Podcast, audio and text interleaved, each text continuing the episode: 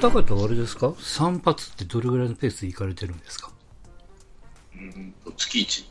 あ、月一あ、ちゃんと行ってるんや。偉いな。うん。うん。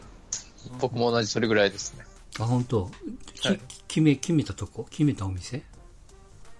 大体そうううん。ーうんん。よく、まあ、このコロナの件があったっていうのもあったんですけど、半年行ってなかったんですよね。う。へえ。まあ、ジャンコさんとは会ったからね、私の そうですね。偉い状態の髪の毛を見ていただいてるんであれですけど。あー確かに伸びてましたね。うんこの前の日曜日、そう、半年ぶりに、いつものお店に行ってきてですね、まあ、さっぱりしてきたんですけど、でね、そこの、切ってくれた人、まあ、多分僕と同い年くらいかなっていう、もうどこの人と話をしながら、まあ、まず、お店は、あ最近行きましたその散髪は。コロナの期間も、ああ、月行っ一てでる行ってる。空いてるんだ月一行ってるはい。行ってます、僕も。まあ、まずあの、お店の中マスクをつけろって言われてね、うん。だからマスクをつけたまんまカットなんですよ、うんうんうん。そうそうですね。うちもそうやったの。うん、でうん。あの耳んとこがカットしづらいからあとりあえずこうねじってくれとその、うんそうバッそうテンしてくれって言われてね、うん。うん、でまあカットを始めていや大変やなと思ってそのその人と話をしてたら逆に5月からめちゃくちゃ忙しいって言うんですよねそのお店、うん。うん。もうとにかく、まあ、その人曰くですよ、その志村けんが亡くなってからめちゃくちゃ実は忙しいんやと、その時期的なもんだと思うんですけど、うん。でずーっと忙しくて、もうなんか休み、まあ、定休日はあるものの、その開けてる日はね、あのとにかくひっきりなしにお客さん来るから、カットの予約がもう溢れてしまうから、早めにうん。あ店の電気を、まあ、消したりとかね看板消したりとかしてやってるんですよ僕はてっきり暇なんかなと思ってたから、うん。うん、いやそろそろお客さん戻ってきたでしょうっていう話をしたらいやいやちゃうでととにかくずっと忙しいんやっていうことだったんで、こう皆さんとかもそんな感じなんですか混んでるんですか混んでたな。俺行ってるところは。そぼちぼちと。ずーっといや、どうなんかわからんけど、そんな話してないからわからんけど、あー混んでたな、入った時には結構お客さんおるな、みたいな感じで。ううんん僕、新水橋の美容室ですけど、うんあコロナも、いつぐらいかな、ゴールデンウィーク前ぐらいまではちょっとお客さん減ったけど、それからは一気に増えたっていうのはああじゃあ同じような感じなのかな言ってましたね、確か。う。うんんそうか。僕もてっきりその、なんとか、なんとか宣言が解除になってから忙しいんかなと思ってたから、うん結構ね、あのエステとかもめっちゃ増えてるんでしょ、お客。ああ、そうなんや。へえそう、そのあの自粛期間中とかにうんうんあの行って、メンテナンスを行きすたるくとてもか行けで、ない。うんそうだから、結構、エステ業界は潤ってるって、なんかちょっと聞き聞いたことありますね。えーダメなんかと思ったら逆ねね。うん。うん、全然、全然。やっぱだから、整形とか、プチ整形とか、あ今のうちっていうんですか。そうそうそうそう。人と会わんうちに。人と会わんうちに。あ。でね、まあその散髪してもらった僕の一つ前のお客さんが、うん。えーっとね、多分60半ばぐらいの、まあ、あの、じ、じ、じいさんって怒られるな、うんまあ、おじいちゃんやな。なわけですよ。でそのね、じいさんがね、あ、その、カットする人が、まあ、今日はどれぐらい切りましょうかと。うん。あの、前は、えー2センチ切ってありますけどって、まうあ、んカル、カルテがあるからね。うん。前と同じぐらいでいいですかって聞いたらそのじいさんが「いやいやちょっと今日はね2センチ5ミリ切ってくれ」って言わはるんよねその5ミリって何なんかなと思ってねずっと気になってるんですよ、その5ミリのこだわりっていうのはいはいはい。僕は逆になんか半年行ってないから半年分切ってくれとかって言い方するんですよ、うん。で、まあ、大体もう、うんあの仕上がりは同じような感じなんで、うんあのまあ、それにちょっとなんていうのあの前髪が長いか短いかとかその刈り上げの厚みが歯が何ミリするみたいな、うん。まあ、そんな程度だけどそのミリ単位までオーダーしたことがないんで、指定してくんね。ええうん、すげえなと思ってで、こうやって測測るんかね、それ。なんか、い定や規の秒数も。わかんないそんなことできんやろうと思 うけど、目目分量でしょ要は。うん適当ってやつよね、俗に言う。まあまあでもある意味なんていうのその年いってからそれぐらいこう気にするというかそうやってこうオーダーをするこだわりを持ってる人もまあいいっちゃいいですけどうん。でどんな髪型してんのかなと思ってこう見たらまあスポーツ狩り的なあれだったんでねういん。やそんなミリ単位のオーダーしてもと思いながらも角刈りでしょ、俗に言う。まあ角刈りちょっとおしゃれっぽいとはちょ角い刈りでしたねうんまあそれはあ の違いました、うん。うん角刈りの人はなんかあるらしいです。何ミリあって。あーで、あの、俺の友達で、うん美容、あの、床屋がおるんですよ。美美容師さん。うん、はいはい。美容師の、もう何年付き合ってるかな、人は35年。で、そいつといろいろ話しとると、今、うん床屋さん、今、今に限らず、床屋と、あ理容師と美容師とどっちが難しいかって話になったんですよね。うんうん。だから、もうは勝負にならないそうなんですって、腕は。うん美容師の方が圧倒的にうまい。あのおじいちゃんなのが、カリスマ美容師より圧倒的にうまい。やり方さえ教えてあげれば、あんなことちょ簡単にできるって言ってた。なんでかと、角刈りさせたら一発で差が出るんだそう角刈りで刈り上げをバリカンでやらずに、ハサミでやらしてみたら、もう一発で差が出る。美容師さんはガタガタになる。ただ知らないだけ、美容師のおじいちゃんは。そのそういう手法をね、こういうのが流行ってるとか流行ってないとかね。だからこういうふうに言って具体的に見せると圧倒的に美容師の方がうまいです。えそれ、おんな同じ質問を美容師にしたらどうなるんかね。逆に。いや、あの、美容師も勝てないとか、本当の美容師さん。へうんー、あの、形にもよるけど、要は利用、利用師と美容師は美容師の方が、あの、カットについて言えば、あの、やり方とかそんなのは新しいのをそういう発想はするけど、うん。カットの技術っていうのは、もうこう綺麗にこうまっすぐしてみてくださいっていうのは、もう圧倒的に利用師の強いらしい、うまいらしいです。うん。要は全然難しいんでね、利用師の方は。何が難しいって言ったら、利用師ってあの止血とか全部せえなくなって、顔剃りとかするでしょ。ああー、そうはいはいはい。で血が出た時止血方法とか、そんなんも全部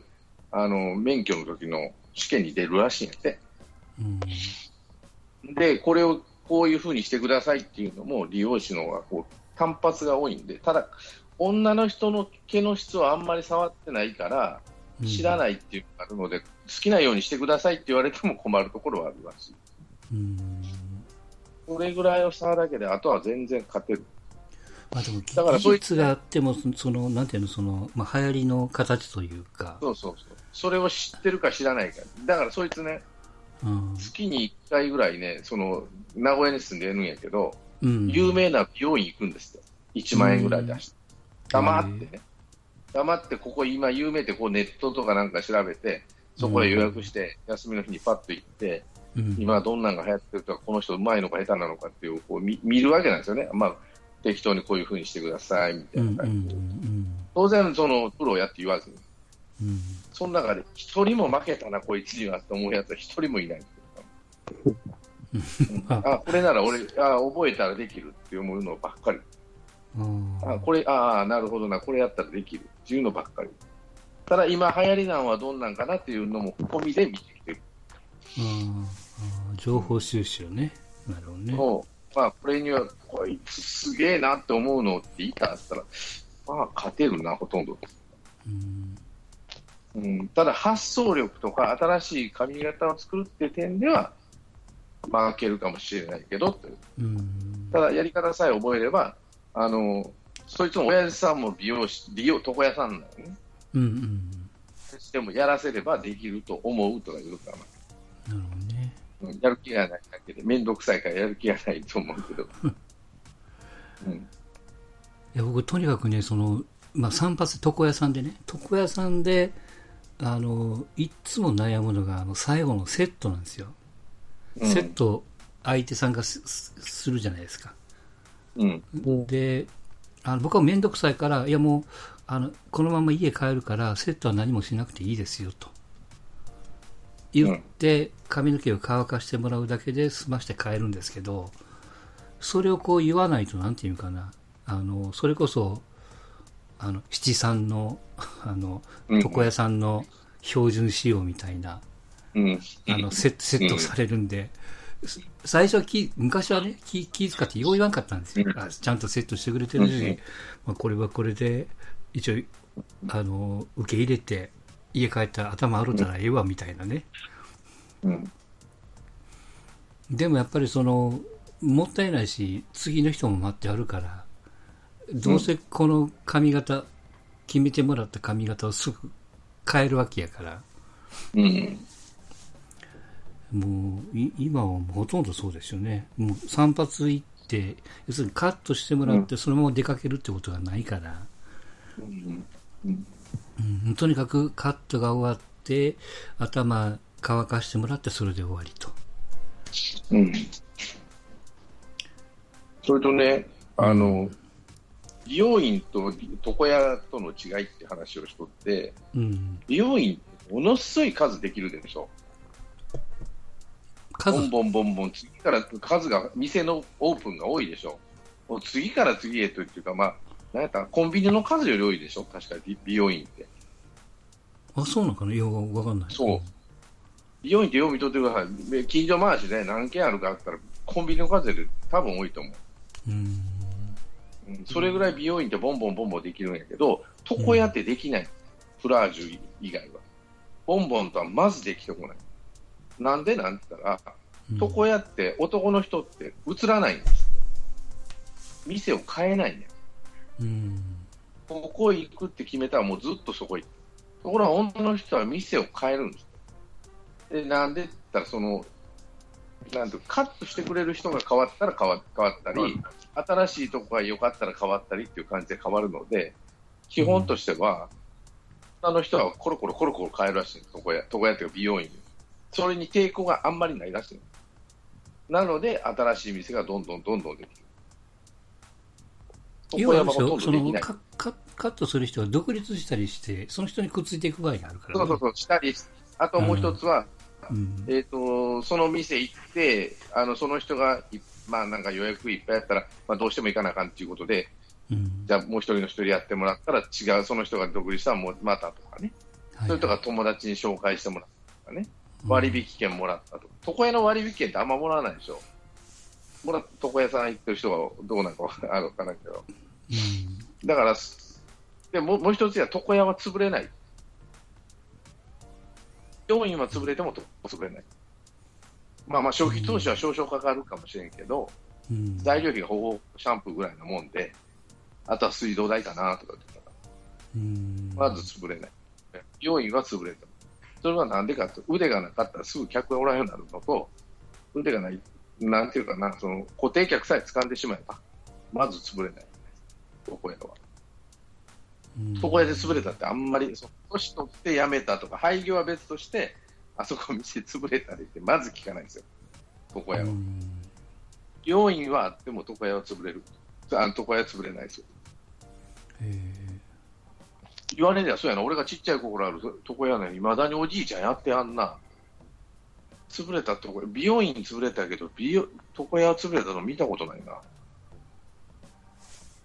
まあまあ、ほぼほぼね。うんちょっと気にして街歩いた時に気にしてみるとこ美容院ってめちゃめちゃ多いなと思って。へえまあ、そんだけ競争が激しいっていうのもあるんやけど、床屋って少ないですよ。あったとしても、古いところやからね。うんうんちなみに美容院初めて行った時って何歳ぐらいですか美容院でカットこれははねします、うんはい。高校生の時かな。あ、高あちゃう校わなん。や高校生の時は、ちゃうわ。大学や。高校の時は坊主やったから適当やもん。うんうん大学入ってから、そうそうそうそうそう。それどう、何きっかけで美容院行ったんですかえー、なんだろうな、パーマ一回だけ当ててみようかなと思ったら、近所の友達、おじいちゃん、おばあちゃんがやっ、おっちゃんがやってるとこ恥ずかしかったら行くのやめて、そこ行ったあよ、あ、うん知っとる近所のおっちゃんやけどさ、えー、ジャンコさんは美容院です僕も大学美容院かというな。うん大学かな憧れじゃないですかね高校の時はもう、まあ、い福岡ってもまあ田舎の方なんでうん美容院を高校生で行くって頭なかったですねうんうんなんで福岡市に行ってのぼせて行ったっていうのがうん思い出ですかねなんか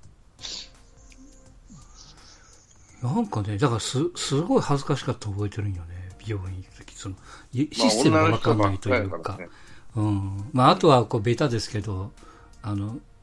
かがんでシャンプーするか、仰向けでシャンプーするかあのあ、はい、違いみたいなね。うん。うんで、昔は顔剃りがないと気持ち悪いな、みたいな。俺そんなことも顔それ嫌いなんやわ。あ、そうなんや。だから本当はしてもらいたくないけど、えーもういい。わっつって、うん、普通通り払うから顔それしなくていいですっていうのが、あー友達のとこ行った時もせんでええわちなみにごめんなさい、ちょっと話がちあのバラバラしてますけど、大学の時の髪型ってどんな感じだったんですかお二人。ああ、だいぶ伸ばしてましたね。坊主の反動で。ああ、ど、い後ろでね、うん。ちょうどあの、布袋寅泰が後ろ結んどったでしょ、あの、あの人、はいはいはいはいはい。リマールって知ってあますあ、あわかるわの、かるわかる。ネバーエンディングストーリー歌ってた。あの人後ろ結んどったでしょ、尻尾みたいな。はいはい。カジャあれブがルでーのきね、る。リマールうね。んそうそうそう。えーっと、あれができるぐらいはずっとやってましたうん。うね。ん。うん。それからもっと伸ばしとった。年代やね。僕らもそうやけどね。僕はもうロッジ・スワード頭でしたからね、ずっとね。ああ、流行ったね、うん狼ヘアね。そうそうそう。うんウルフカット。うん。ずっとあれでしたわ。とにかく。会社に入るまではね。ジャンコさんはジャンコさんの年代だってそんな長くはないよね。もっと短いよね。ああ伸ばしてる人はいましたけどねキムタクの影響ですよ90ああ、そっちか。ああ、そうかそうか。 95年が大学1年なんで、キムタクで伸ばしてるロン毛の人はいましたけど、他は普通ですね、短くする。うんうん今、あの、普通にの、うん、そんなに奇抜でもなくっうん。て感じかな。うん。ううんん。まあ僕、ね、僕らの時代は、ほんあの頃は、髪染めてるのもなんか、いましたオレンジに染めてる人とか。ああ、いた。いました金髪はいた。そう金金金金髪よりもなんかね、うん僕らの時代は金髪よりもこう、青とか、なんかそういううんこう、カラーにの、あの、なんていうんですかね、その、染めるやつ、ブリーチとか、うんカラーブリーチとかがいろんな色が出てきたぐらいじゃなかったかな、多分。うん俺あの緑色に染める気持ちがわかんないよねピントリググリーンっていうー。いいや、わからんでいもないな。あとはいろいろやって緑でしょ。はい。ばばあちゃんの紫色とかねあれ、ばあさんの紫色ってあれ、白髪に生えるからでしょ。あそういうことなのかうん。白髪にいいのは紫らしいんだって。うんなんか聞いた、俺。うん。あの、グリーンも、しょっぱなグリーンって人いないと思 う。いろいろやってグリーンやったまあまあいろいろそうね巡り回ってグリーンなんやけどね金髪から始まって、とかね。うん赤にしてみたり、青にしてみたり、そのうち飽きてきてグリーンにしてみたりとかね。うんそうそうそう。ね、ビジュアル系も流行ってたりとか。うんビジュアル系。そうそうそう。お化粧してる男っていなかったです。大学の時は。僕らの時はまだいなかったですねい。たんすよね、うちは。うえー大学の時に、そういうバンドやってたんでうんじゃあ、あの、ステージの時にはやるのはわかるんやけど、うん普段でこいつなんでしとんねんと思ったけ ど、おかしないと思ったんやけど、まあで僕らの周りはその日焼けの体ですよ。ファンデーション的うな。んちょっと濃い色のね。だから、前も言ったかなけど、その人、そのやつにセロテープ持ってって、肌にペタペタくっつけて遊ぶっていうね。うん。で僕はもう、パーマもないしね。それから、色、髪の毛染めたこともないんですよ。あ、そう。へえ、だから、いや、もともとこう、テン、テンパー気味なんで、あ、癖っ気あね。のそう伸びるとくるくる巻くんでね、これが昔からなんで、いやこんだけ年いっても相変わらず癖っ気でくるくる巻くんですよってそのね、さんそのカットしてるうちに話をしたらいやそれはもうちょっと年取らんと 癖は治らんでって言われたけども、うん。まあ、坊主もあれかなこう中学高校か高校の時に一発坊主をしてうん。うんまあ、あとはこう、おしゃれ坊主的なものをね、ちょっとだけやってることはありましたけい や、ど。俺らの時代、おしゃれ坊主なんてなかったから、もう中高坊主やったから、もうんう、いや、やったな、もうすぐ伸ばしたな、もうや終わってから。だから、終わって半年間、どこへ一回見てなかったんじゃなかったかな。ジャンコさんって坊主ってしたことあるんですか小学、中学までが、おあの、某、有無を言わずあー言わさず坊主ですね。うんそう、はい部活か今い部活関係なく、部活関係なく。今から考えたらもう、えらいことやね。あの今そんな学校ないでしょ中学校行ったら皆さん坊主みたいな。ああ、ないでもしちょろうんね中学。なんか問題かなんかにもうなくなるのかな。うん。高速でしょ坊主。そうそうそうそううそんうそうう。ん、男はね。今、野球部でもほとんど坊主やね。昔ちょっと伸ばすので流行ったけあれ、あの、坊主にしなさいっていうことはないんでしょ今は。みんみんな一こ応う、前向きに坊主にしてるだけで。うんど、そうそうそうそう。っていうか、まあ、部活の方針でしょ。部の方針みたいうんな。うん。あの、一時仙台育英が伸ばしとったやん。あの、金村の時のピッチャーが、金村の時うに。んうん。最近だとあれか慶応なんかも伸ばしてる、慶応は伸ばしてるね。都会の学うん校。でも野球部の9割以上は坊主でしょ。うん、うん。ちょっとリアルタッチの世界みたいけどね、うん、うん。だから、ドカベンだって伸ばしてたでね、里中にしたって。この前にしたそうかそうか、う。うん別に、あの時代だけに限らず、漫画の世界では伸ばしてるのは、巨人の星だって、星ヒューマに、あれは伸ばしてたからね、花形光は。ん、あ なかったわね、うん、って考えると、別に伸ばしてもいいんじゃないかと思うけど、やっぱりそういう時代なんですよね。でも、今でも坊主にするってことは、その自主的と、自主的ではないと思うけど、やっぱね、そういうところがあるんじゃないうんそういうのを推奨する雰囲気とか、なんていうかな、おかしいやねえかって言えない雰囲気と、雰囲気とか多分言われてんじゃないです か。さした坊主にしてこいよって。多分うんだって小学校の時から坊主やからね、野球やっとる子は、はい、全員がとは言わんけど、多いんじゃないい坊主。ロン毛で髪の毛の長い野球部の子って中学校でも見たことないわからんけどさ、最近の中学生。うんでも高校野球に出とる子は9割9分坊主でしょ。あれ坊主ってあのど真ん中から刈るじゃないですか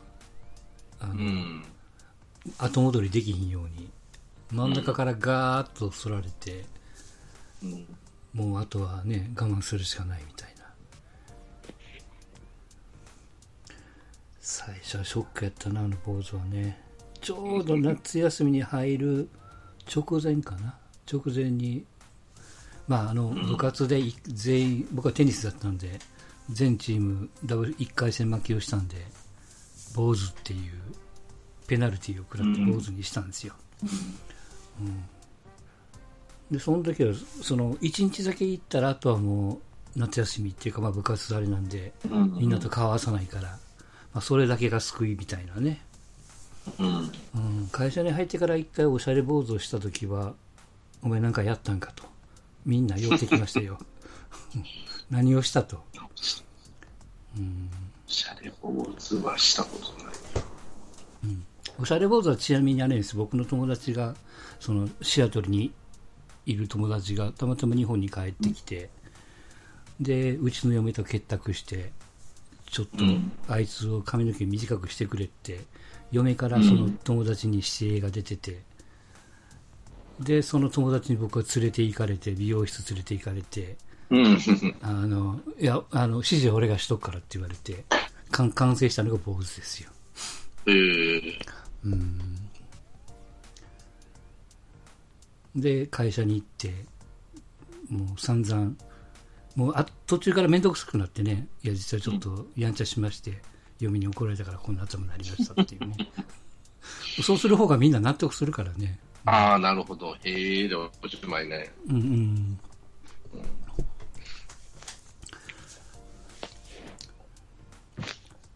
まあでも散髪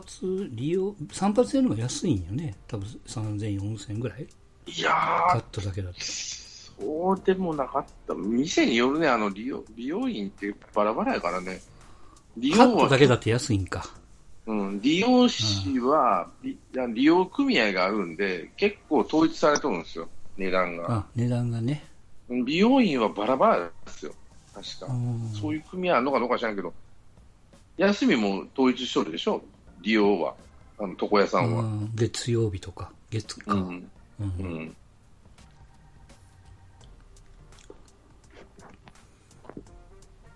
ちなみにあの1000円カットって行ったことあるんですか、それはないですね。僕ありますよ。うん、どんな感じこれもね、店によって違うんですよ。僕はね、山口で、うんあの、理容室、美容室含めて、一番うまい人をたまたま、もうどうしようもなくて切りたくなって、たまたま行ったらうん見つけて、もう、こう、伝える以上のことをきしてくれるっていう人がいて、ちょっとそこにはまってて行ってたんですけど、で、なんとなくそこに慣れてて、えーあの、まあ、他も別に1000円でいいやと、まあ、ちょっと切ろうかなと思ったら、全然うん適当に切られたりとかうんがあるんで、あれももうすごい、ねえしかも、まあ、指名とかももちろんできないわけだから、当たり外れはあるわね多分ねうわあ多分当たり外れのその幅がすごい広いと思いますね。1000円カットは。もう別に行きたいとは全く思わないですけど。うんそういやその山口の方はすごい上手でしたね、もう結構うニんュアンスで伝えて、どう汲み取ってもらえるかっていうとこあるじゃないですうんか、うんこうん、うん、うそれをちゃんと分かってて、こう頭でとこう触りながら、あこうしたいんじゃないですか、こうしたいんじゃないですかみたいなのうをんちゃんとこう投げてくれて、してくれる方だったんで。うんうんうん、かといって他が他の繊維がそんなことするかっていうと、まあ、バーッと切って、バリカンでバーッと横揃えられて、怖いなって、うん 庭庭のこう栽培されてるような感じですよ。もまあ防衛策としてあるからちょっと長めに仕上げてもらって手直しは自分でするかみたいなね、ううん、そうそう、本当にもうなんかこう、どうしようもない時とか、以外は極力行かない、ほぼ行かないようにはしてますけどね。へえでも混んでるもんね1000円カットもねうん。まうあん、それでいいって思う人が多いからね。うん、まあ、ああれか決めた形になるんだったら、うそのん。ややこしくあのこの裏側を短くしてくれみたいな2ブロック的なうん。うんややこしいもんじゃなければね、うん。そういうのそもやってくれるのかなうんわかんないけうどん、まあ、当たり外れでしょうね。うんまあ当たらないと思って行った方がいいと思いますけどね、個人的に経験から言うと。うん1ヶ月2ヶ月じ地獄というか我慢やもんねとにかうくん、伸びるまで我慢みたいなね、そうそう。ちょっとね物の試しに1回行こうかなと思ってるんやけどねなかなか機会がなくて、うんううん。まあ、いずれはちょっとチャレンジしてきますわ。どっかでね。うん。はい。えーっと、ちょっと野球の話に行く前に、バスケットだけちょっとだけね。はい。一応 NBA、まあ前から言ってます、7月の、えー現地時間で30日かな。うん。日本だと31日になるのかな、まあ、シーズン再開ということで、えーっと先週かなんか、あのーオーランドのいわゆるこう、えー再開する場所に着いた時点で皆さんもう一回検査を受けたんですよね322人かな、でそのうち、え2人がやっぱり陽性反応を示したとうん。でその2人はしばらく隔離をしてで、えーハードルクリアすればチームに合流と、はいで現状でも陽性反応している人はまあ隔離をされて治り次第、えーハードルをクリア次第合流とうん。いう流れで、まあ、一応動いておりますわな、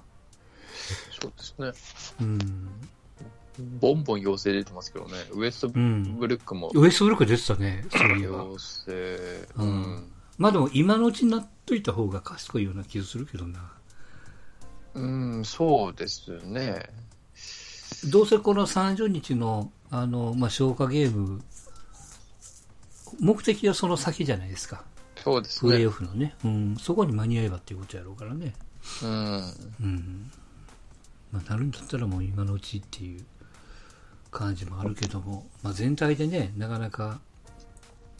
アメリカ自身がちょっと大変な状況ではある中のスタートなんで、い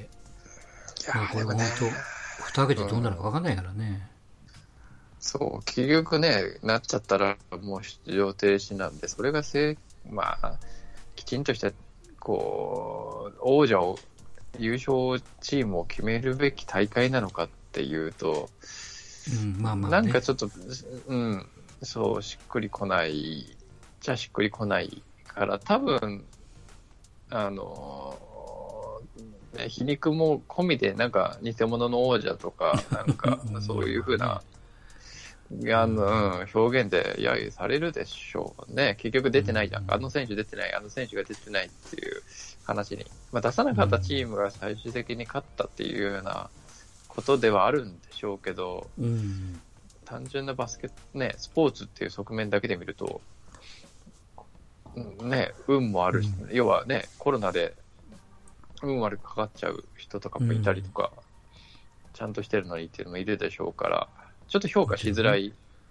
あの、まあ、シーズンっていうか、もうまあ、もともとそうだから、ね、今更っていうのはあるんですけど、すごい評価しづらい、多分、うんシーズンでしょうね。うんまあまあ、イレギュラーの中での、まあ、シーズンをどこまで、まあ、こなせるかっていうところもそうだし、もちろんね、チームによってはこの選手が、まあ、意図的に出ないっていう選手ももちろんいるし、うん。まあ、本当にもうコロナにいかにかからないかもそうだけども、あの選手に出入りする選手の中で、まあ、どんだけ、コーチ自身もね、年齢があって、そあう。のい生かせないっていうコーチもいるんでしょ行かないのかそう生でかすせないのか確かね、うんうんそういう中でのゲームなんでね大変は大変ですが、うんまあ、ま初めてだはあと2週間ぐらいあるんで、そうですね。始まったらまあ見るでしょうけどね。うん、蓋開けてなんぼっていう感じでしょうかねはい。はい